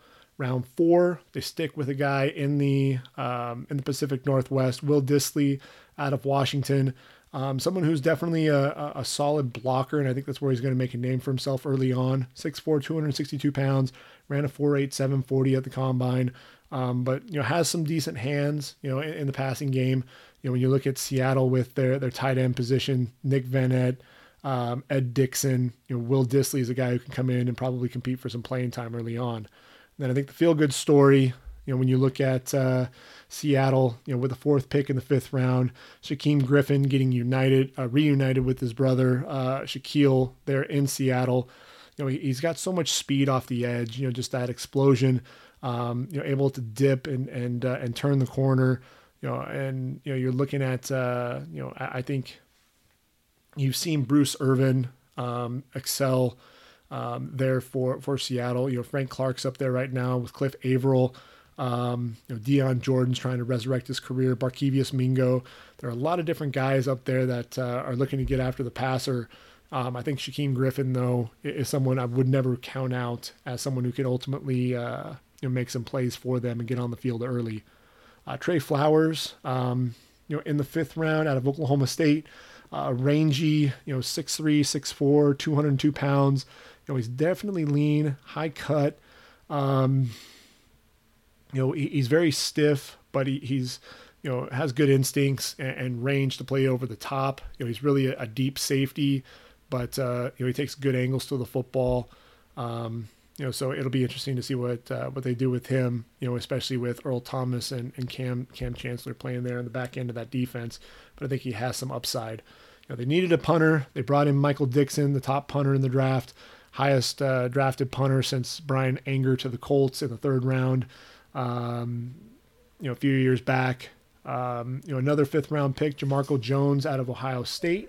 You know, uh, Jamarco Jones, 6'4, 299 pounds, not the best athlete. When I look at him, I think he's penciled in right now as a, uh, you know, the backup for, for Duane Brown. But I think ultimately his home should probably be on the right side. I just, I, I question whether or not he's going to be able to have the foot speed to, to hold it down there on the outside. Um, you can hear my, my Silver Lab Figaro saying hello. Um, say hello to everybody, Figaro. She probably will here in a little bit. Um, you know, in the sixth round, they, they take Jacob Martin out of uh, out of Temple, outside linebacker. Um, you know, he, he's someone. You know, when you look at it, eight sacks, you know, eleven tackles for loss. Um, you know, definitely an outside linebacker, somebody who, you know, when I look at at some of the guys that Seattle's taken that they've gotten good production out of, KJ Wright, you know, um, is someone that comes to mind, and uh, you know, I, I, think this could definitely be someone who who could surprise people a little bit. And then Alex McGough out of out of Florida International, um, 6'3", 212 pounds. You know, he's a good athlete. Um, you know, threw for over 9,000 yards, 65 touchdowns um, while at Florida International. Um, going to be a you know a, a project there, uh, but someone who could ultimately develop into uh, you know a backup quarterback for the Seahawks. San Francisco 49ers. You know, I, I thought they had a decent draft. You know, you look at uh, at what they did. Um, number nine overall, they took you know Mike McGlinchey, um, the offensive tackle out of uh, out of Notre Dame, and and someone who I, I think you, know, you, you watch him play, and uh, you know, definitely a technician. You know, plays. You know, has a, a mean streak to him. Um, I think in the passing game, as a pass protector, um, you know, the, the kick slide, he would tend to overset at times because he was worried about the speed on the outside. So he would, you know, susceptible to some of those inside moves. But still, he only gave up three sacks in his career. Um, you know, eh, I'm sorry, I think it was actually three sacks in, in 2017. But uh, you know, he, he's someone who I think um, you know in the run game is definitely a um, You know, and I think that's why he's going to be a right tackle. Um, you know, penciled in right away, day one starter. You know, opposite Joe Staley. Um, he's going to be that road grader, someone um, who I think is going to be um, you know, opening some holes be a lead blocker on the outside as well. Um, you know, he just doesn't have that quite that enough foot speed to be that left tackle. Um, someone that you kind of worry about. He kind of got beaten up a little bit on the outside, um, but uh, you know he, he's a technician and somebody who I think could um, have a long, successful career on the right side. So the 12th pick of the second round, they go with uh, Dante Pettis out of Washington. I'm really surprised here because there were a lot of receivers that were on the board um, that they could have gone with. You know, and I think it's it's one of those things. You know, again, a team sticking to their board. He was the fourth wide receiver taken, taken ahead of the likes of Christian Kirk, uh, Anthony Miller, James Washington, DJ Chark, Michael Gallup, um, all guys that I actually had graded ahead of him. Um, but I think what Dante Pettis really has and what he brings to the table is the explosiveness, especially in the return game. You know, he's so sudden. Um, nine punt returns for touchdown. You know, a playmaker on the outside, definitely a vertical threat. You know, but the one thing is, is I look at him and he does a lot of the same things that Marquise Goodwin does. You know, I was expecting him to kind of go with a, uh, you know, when, uh, someone who um, can play on the outside. I think Dante Pettis um, probably going to be more of a slot guy, although he does measure in at 6'1 and 186 pounds. Um, you know, I think his probably his future is really in, inside at the slot. Uh, in the third round, Fred Warner out of BYU. I really like Fred um, you know, as a as a linebacker. Um, although he, he's one of those guys who's almost a, a, linebacker safety tweener, has a ton of range, 6'3", 236 pounds, um, just will fly around to the football and, and, make plays. I think that's a good value for him in the in the third round. And a 4'6", 40. Um, you know, so he's definitely a, a good athlete, good value pick. Uh, in round three, Tarvarius Moore uh, out of Southern Miss. Um, I was kind of surprised that he came off the board that early. I know that he was uh, really building a lot of uh, um, a lot of interest after he ran a 4.3240. Um, you know, at six one. Um, you know, I think that really turned a lot of heads uh, with him. He wasn't invited to the combine, so that was another reason why he was kind of a late riser. Um, so he'll be playing playing there in that safety position. You know what what's really going to happen there is, is a huge question because you have Jaquiski Tartt, uh, Jimmy Ward there at, at, safety right now. Um, you know, and then really what's going to happen at corner, you know, because you have Richard Sherman and Ahkello Witherspoon. Will Jimmy Ward have to kick, um, you know, kick back outside to the cornerback position? I'm going to jump ahead to the fifth round real quick. Uh, you know, there's there's DJ Reed out of K State. You know, he's an undersized guy. He's five nine, but someone who I think could play in the slot. Um, you know, so I think he's a good fit there. Um, and then if you look at uh, you know the sixth round, they get a safety, Marcell Harris out of Florida. You know another safety. They really need to shore up that back end of their defense. Uh, pick up Julian Taylor, a defensive uh, tackle, in the seventh round um, to provide some depth there up front. Um, but I think he's someone who you know, struggled to stay healthy. So is he going to be able to even maintain that that roster spot or not? Um, you know Richie James, 5'10", 185 pound wide receiver. Um, battled injuries in 2017. Um, just you know, he was the guy who just made you know he, he, can get vertical on you, but he just dropped way too many passes. He just reminds me, you know, you look at the roster, another undersized wideout, you know, going to the 49ers. I just don't know if he's going to make the squad. Um, one of my favorite picks, though, uh, in the fourth round, Kentavius Street out of NC State. I love that the 49ers took him despite the fact that he did tear his ACL. I'm not going to be a guy who's going to make an impact day one for them, but that's okay. You know, um, you know he he's a freakish athlete. Ran a 4.8 740 at you know 6'2 and 280 pounds. Um, you know, 28 uh, reps at, at 225 uh, in the bench press. You know, someone who can can get off the edge. Um, you know, he's going to be a reserve, but um, he, he's someone who I think um, can stick and uh, you know on that roster for a while. Tampa Bay, man, you know, Tampa Bay went with Vita Vea, you know, really a surprise. Um, you know, at uh, you know, I was expecting them to go uh, go secondary, either go uh, de- um, I'm sorry, uh, Minkah Fitzpatrick or uh, or Denzel or um, I'm sorry, uh, Derwin James, but they they decided to go defensive tackle. Um, they've already picked up, you know, Beau Allen, um, you know, to, to man that that nose tackle spot you know, picked up Jason Pierre-Paul, Vinny Curry, um, you know, as edge rushers as well. Um, but Vita Vea is a guy who can, you know, he's, he's just a mammoth guy, huge, 6'4", 347 pounds, moves well um, for a, a, guy his size, um, was a, a, high school running back at one point, but he offers, um, you know, similar traits to Dontari Poe, a guy who can, um, you know, really, you know, take up blockers and be a space eater against the run, but he has the the quickness to get early penetration and disrupt you know plays behind the line of scrimmage, and he, he has upside as a, as a pass rusher as well. Uh, you team him with uh, with Gerald McCoy. I really like that pick. They had three second round picks. The first one was used on Ronald Jones out of USC. Uh, Ronald Jones, to me, you know, he needed the, that 10 pounds to really become an elite back know, he was just a slasher and a guy that was going to be a, you know, more of a speed guy on the outside. But then he, he added 10 pounds uh, of muscle in the offseason uh, prior to the 2017 season, and that allowed him to start making plays uh, between the tackles, you know, running through tackles, and that really made him a complete back. Um, rushed for you know over a thousand yards and 12 touchdowns as a as a sophomore. Uh, bumped it up to you know over 1,500 yards, uh, and uh, you know 19 touchdowns as a junior. Um, you know, I, I, think he's someone they needed a running back um, with uh, Doug Martin moving on, um, and I think Ronald Jones is going to end up being a starter there um, for for Tampa Bay. Second second round pick, and really the third one. We can talk about the two of them together. MJ Stewart out of uh, UNC, and then Carlton Davis out of Auburn. Um, you know, Carlton Davis has excellent length at the cornerback position. Um, someone who is physical, can get overly physical and aggressive at times. Um, you know, a lot of people don't really um, don't really like that pick. Don't really like uh, Carlton Davis, but I think he has tremendous upside. Um, you know, in three seasons, 29 pass breakups, and uh, you know, four interceptions in his career. Know, someone who really struggled, you know, on the outside making making tackles. But uh, again, he's someone that uh, I, I, really like his length. Um, you know, he's a bigger corner, four five three, um, uh, 40 at the combine. Someone who likes to jam guys at the line of scrimmage. Um, I really like him at at corner. Um, you know, they need playmakers out there. You know, Brent Grimes was the only corner to register a, a, an interception a, a, season ago.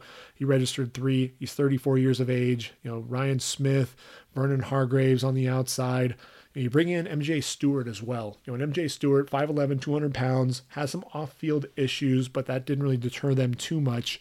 Um, he's someone who I think um, could end up being a you know a nickel for them, but I think he also offers some upside at safety, and I think that's really where his home is going to be. He ran a 4.5 440. Um, you know, for someone who is is under six feet, might be a little on the, on the slower end, but he's definitely one of the stronger stronger uh, defensive backs um, in this draft class, and I think he's someone who I think ultimately will make a home at safety. When you're looking at you know Chris Conte, Keith Tandy as your starters, you know I think you're definitely going to have to look at uh, potentially finding um, you know some some additional uh, help there at the safety position.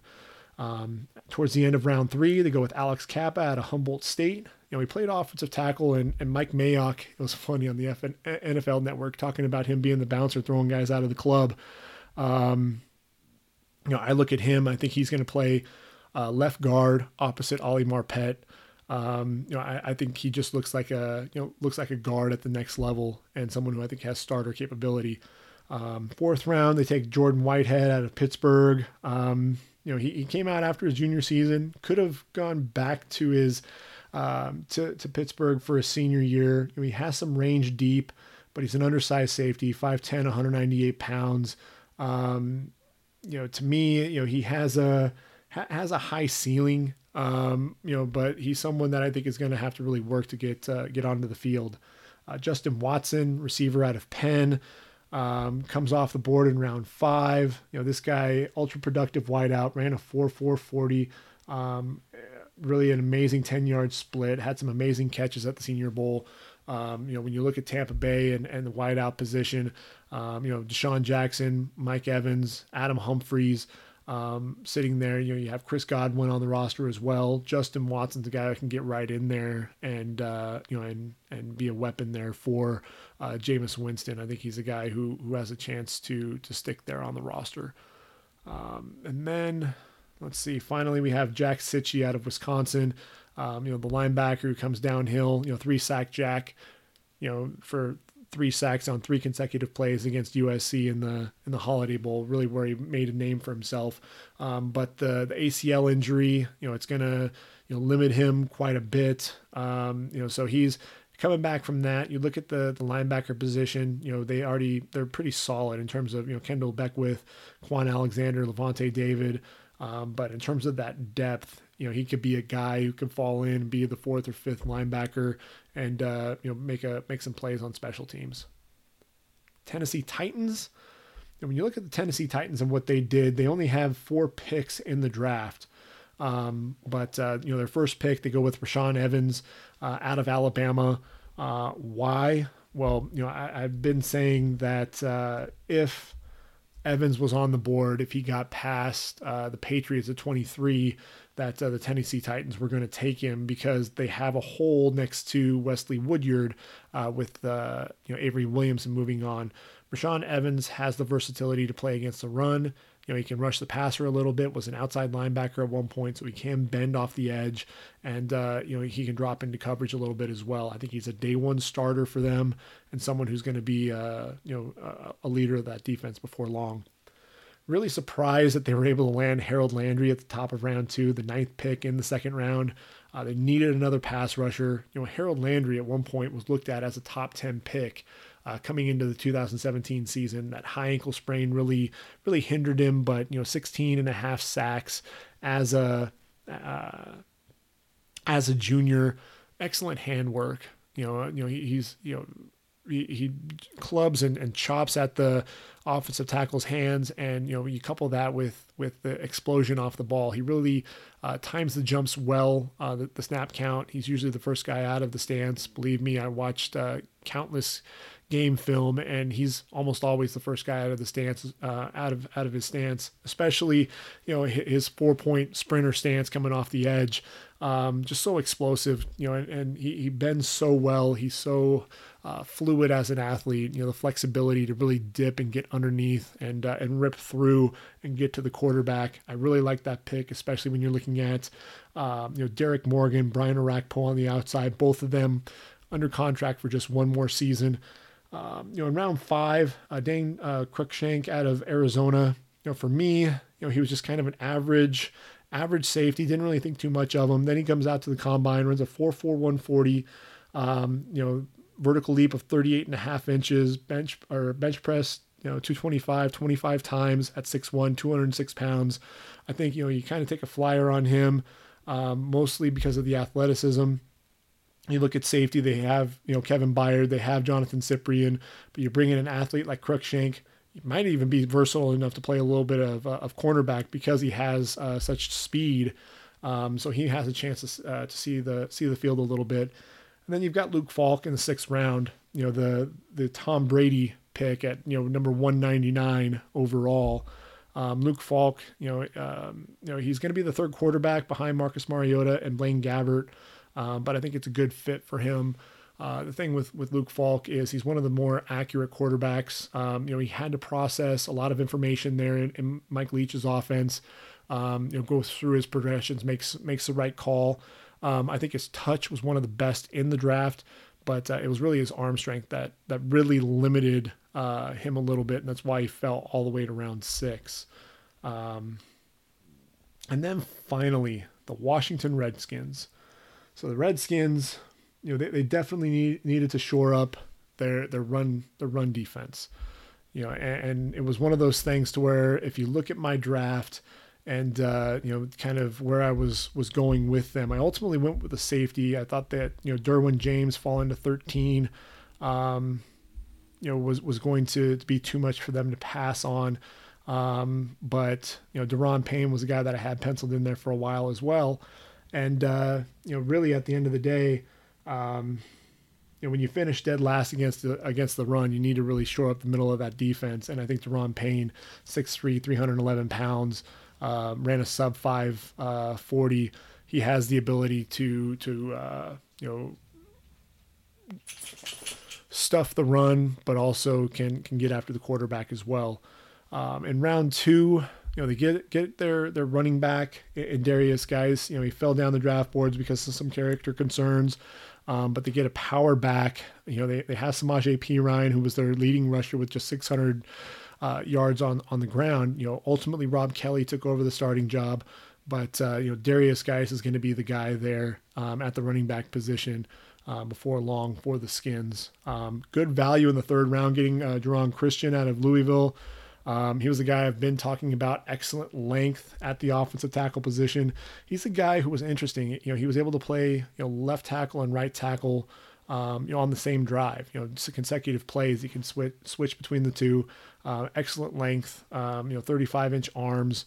Um, you know, when you look at at uh, you know the skins, they've got Trent Williams, they've got Morgan Moses, so they've got their starters. And this is a guy who, you know, like I said, he's versatile enough. He can be that swing tackle for them. Um, but uh, you know, when you look at Trent Williams, he signed uh, through 2021. You know, you're going to need to you know make some you know get some depth though because he does struggle a little bit with his injuries. Uh, Morgan Moses, you know, um, signed through 2023, so this is really more of an insurance policy than anything else. Fourth round, Troy Apke out of uh, Penn State. You know, uh, a guy 6'2", 198 pounds, ran a 4.3, 440. I think those, you know, that's really what uh, kind of jumped off the board for uh, for for Washington and why Apke came off the board as early as he did. You know, I thought I really had him as more of a mid to late third day pick, um, but he's he's solid. He's not spectacular in area any area outside of the the 40 time, but someone who I think could end up um, carving a niche out there for uh, for the skins at the safety position. Fifth round, they get Tim Settle out of Virginia Tech. They get another guy up front, someone who could be that nose tackle. When you're looking at uh, Da'Ron Payne um, and, and, Jonathan Allen, you could potentially put the two of them as your three techniques, and uh, and Tim Settle there in, in at the I'm sorry at five technique, and uh, and Tim Settle at the nose and uh, you got a pretty formidable front up you know up front. I, I, think you know Tim Settle's a guy you know 19 and a half tackles for loss in just two seasons with the Hokies. You know I really like that pick. Uh, sixth round, Shaun Dion Hamilton out of Alabama could provide some depth at the inside linebacker position. They needed to find a you know someone who can make plays at the inside backer. And they've got Mason Foster and, and Zach Brown there inside. Shaun Dion Hamilton battling injuries. Can he stay healthy? Is that knee going to hold up? Seventh round, they take Greg Stroman out of Virginia Tech. I really like Greg uh, Greg Stroman. You know, 5'11", 182 pounds. Doesn't have very good length for a cornerback.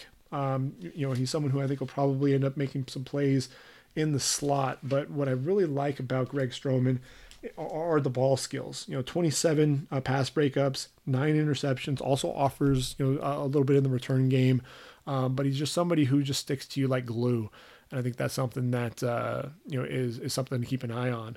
And then Mr. Irrelevant, you know, last pick in the draft, Trey Quinn out of SMU. Um, Trey Quinn to me is someone who you know that's probably one of the best Mr. Irrelevance you're going to find. You know, 5'11", 203 pounds, ran a 4.55 40, uh, 39 and a half inch, uh, or I'm sorry, it was only a 33 and a half inch vertical leap, but he, he was a possession receiver more than anything else for SMU. Um, you know, you had um, you know the the big receiver, the big name, Courtland Sutton, but you know you had Trey Quinn on the outside, excellent hands, just caught everything that was thrown his way, um, and uh, you know 114 catches uh, for 1,236 yards, 13 touchdowns. Um, you know, he was a, you know, if the name sounds familiar, he was a transfer from LSU. When you look at that wide receiver position, you know, Josh Doctson, uh, Jamison Crowder, you know, Paul Richardson has come in from Seattle. Uh, you know, there's Brian Quick. Um, you know, I think Trey Quinn has a chance to, to stick, and I think it'd actually be a, a favorite target of Alex Smith. You know, he's someone who has the the hands. When you've got a guy who is, is reliable and you know as as he is, you know, I, I, think he's someone that could definitely make an impact there, um, you know, in, in, that passing game just a little bit. So we've gotten a chance to take a look at, whoops, sorry, uh, gotten a chance to take a look at all of the um, drafted players, went through all the all the picks, and I wanted to go through and take a look at some of the undrafted free agents, some of the guys that you know were really surprises for me. Uh, I look at Allen Lazard.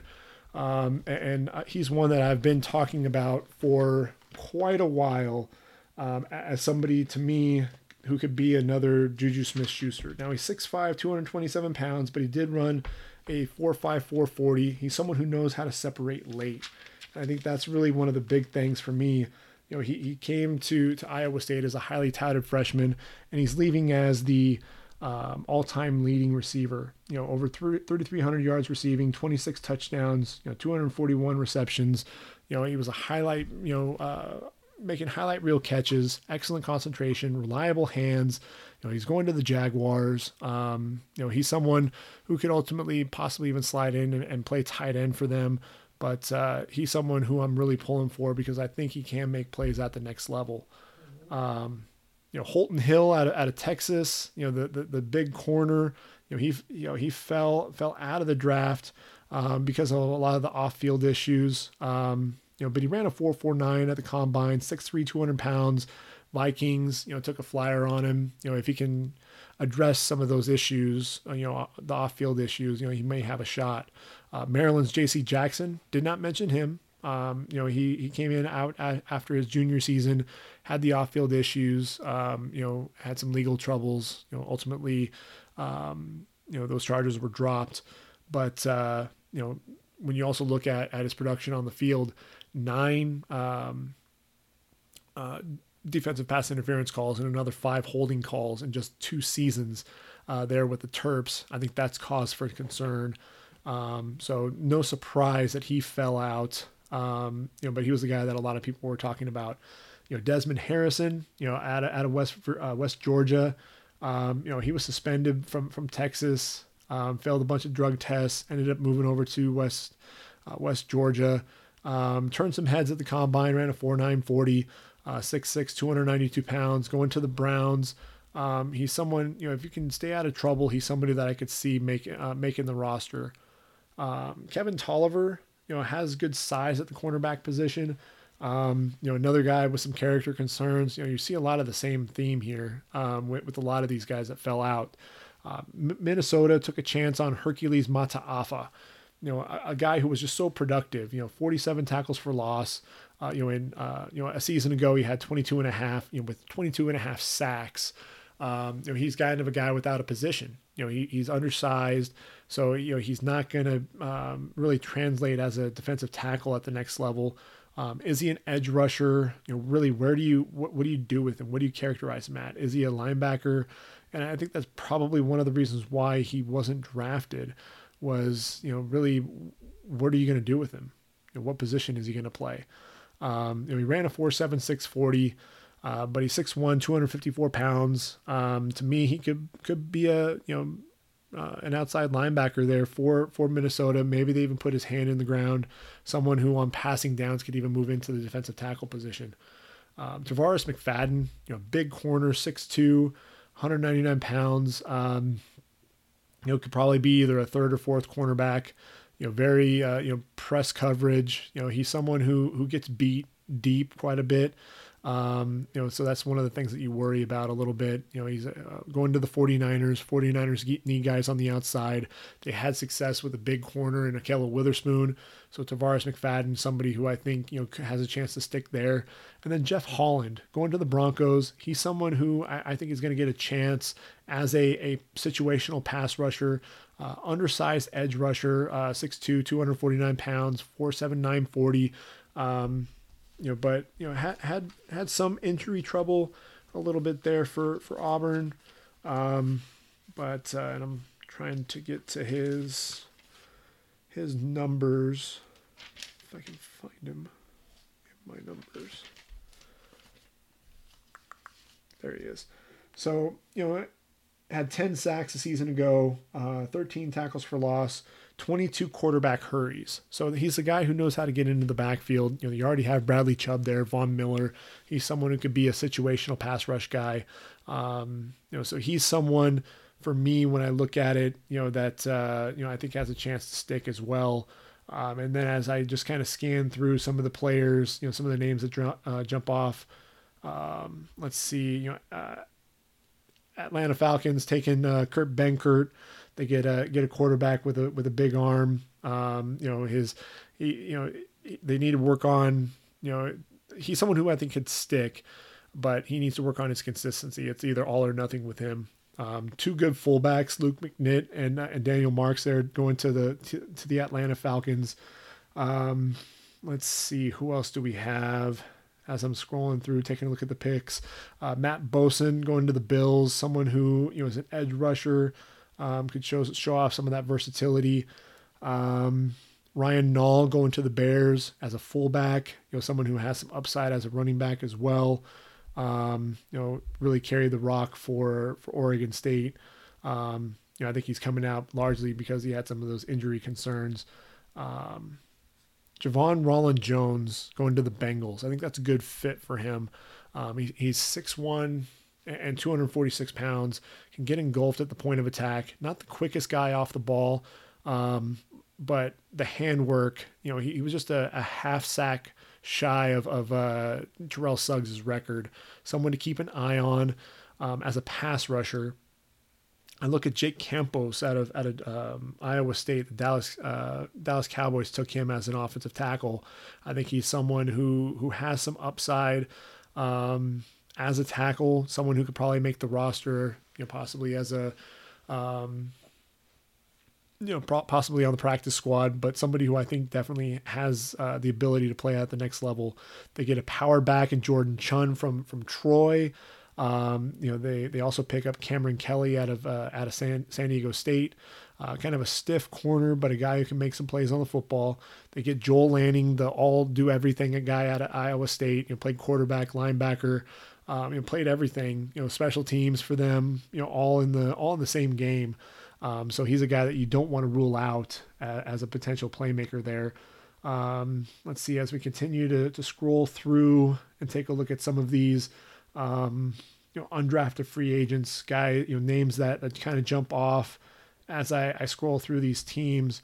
Uh, Houston Texans State takes Steve Ishmael. Um, he was a productive guy for Syracuse, um, big wide receiver. Um, you know, uh, Skai Moore you know the Colts are moving to a four three. He's somebody I look at him and, and I see a lot of uh, of of Duke Riley, and uh, so someone who I think might be able to make some plays for them. You know, very athletic. Um, let's see, Quenton Meeks, another another uh, big cornerback, um, going to Jacksonville, 6'2", 205, someone who I, I, think can you know play in press coverage, can also make breaks on the football, you know, on passes thrown in front of him you know, one guy, you know, we were talking about quarterbacks. Thirteen quarterbacks were taken. One guy who didn't hear his name called was Chase Litton out of uh, out of Marshall. You know, a guy who probably should have come back, could have been a you know a you know a, a day two pick. Um, didn't hear his name called, but if you look at KC, um, you know Patrick Mahomes as as the starter there. There's Chad Henne, Matt McGloin. Um, I think he's somebody who can come in as a developmental prospect and potentially uh, make that roster. Um, Let's see. Chargers brought in in quite a few guys. Um, when you look at, uh, at, at their line, um, the Rams. Let's see. Still scrolling through. Mike McCray out of out of you know Michigan going to the Dolphins um, kind of a you know a run guy. You know he, he's stiff in coverage, um, but he's somebody who who plays well. Um, you know making plays you know in front of him. Um, so he's a guy that I like. You know Jake uh, uh, Wieneke out of South Dakota State. Um, you know a big wideout. You know not the fastest guy. Um, you know if you look at his combine performance, you know ran a, a four six seven. You know at 6'4", 221 pounds. He's going to be a possession receiver at the next level. Um, you know, you, you, just worry about that um, that time a little bit. Roc Thomas, a running back out of uh, Jacksonville State, he's someone that I definitely like, um, and I think he's somebody who who can stick there for for the the Minnesota Vikings. They're going to be looking for someone um, to to play behind um, behind Dalvin Cook, and I, I think you know looking at Roc Thomas he's someone who you know has has good vision.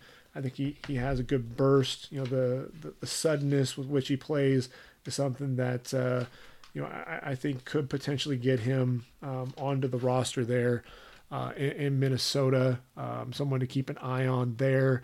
Korey Robertson um, out of Southern Miss, you know, came out a year year early and probably a year too soon. But you know, I thought he played well against some of the bigger competition, so I think he'll have a shot. Um, Keith Kirkwood, there's a name to, to you know really you know look at there for uh, the New Orleans Saints.